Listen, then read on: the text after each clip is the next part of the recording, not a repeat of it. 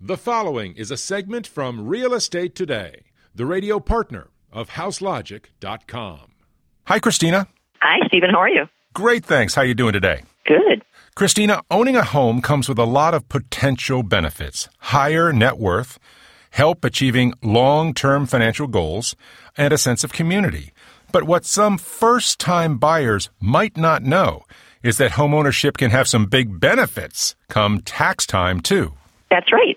The tax prep process might be a little different once you buy if you're able to and eligible to itemize your deductions. So, if so, you'll complete Schedule A and say goodbye to the 1040 EZ form. But the extra steps involved in itemizing are worth it. Okay, maybe you can walk us through it. So many, but not all homeowners end up owing less in taxes versus when they were renters. And the idea is that homeownership may give you more deductions so your taxable income decreases and you owe less to the IRS. And uh, the standard deduction, at least for this year and last uh, 2015 tax year, is 6300 But with the thousands you pay in mortgage interest and property taxes, plus state and local income taxes over the course of a year, have more than that standard amount, that 6300 to deduct. Well, how do I find out if I can switch from the standard deduction? So you can use your handy home closing paperwork to add up your deductions, and that's the stuff you actually got at closing. And it'll either be called a HUD 1 settlement statement or a closing disclosure. And by the way, lenders switched over to a more consumer friendly closing disclosure form in late 2015. So once you have your document in hand, whatever it's called, take a look at it. There are a few one time deductions that you'll see on there, namely things like loan costs and fees. And lenders call them different things, so you might look for things like application or underwriting fee. And if you paid points to lower your interest rate, that's often deductible in the first year as well. And you'll find those at the top of, probably top of page two of the closing disclosure called loan costs. Or a lender might have called those buying down the rate or discount fee instead of points. Okay, so that's the first year, but then you have the recurring deductions. So every year, most homeowners get to deduct three things, and that's mortgage interest, property taxes, and mortgage insurance. Okay, so let's start with mortgage interest. That's the big one. What can you tell us about that? Yeah, so most homeowners can deduct the interest portion of their monthly mortgage payment each year. Again, it's not the principal, but it's the interest.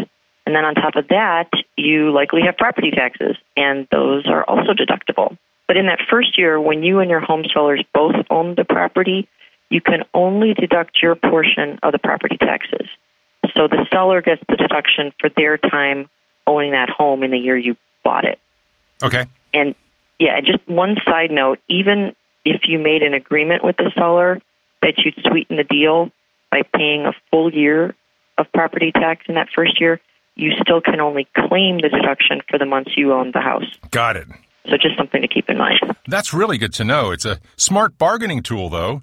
Okay, and now for mortgage insurance. Okay, so if you put down less than 20% of a down payment on your home, you're likely to have private mortgage insurance or PMI, and that's the insurance you pay each month to as sort of a guarantee to the bank, and it's deductible for every year you pay it.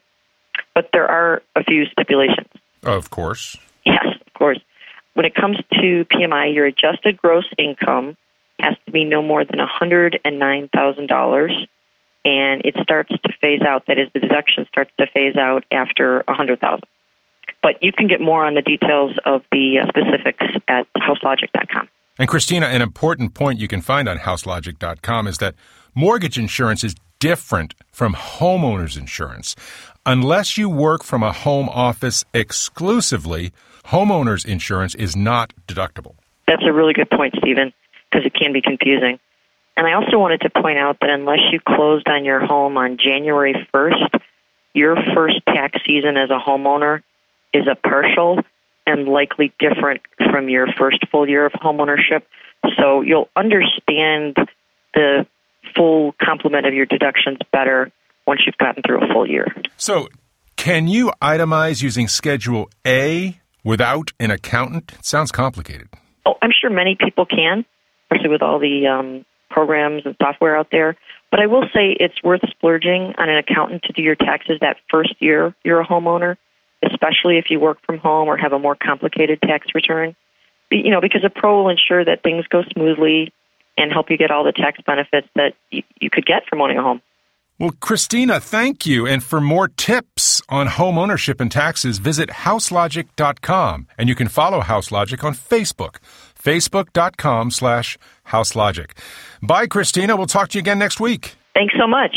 You've been listening to a segment from Real Estate Today, the radio partner of houselogic.com.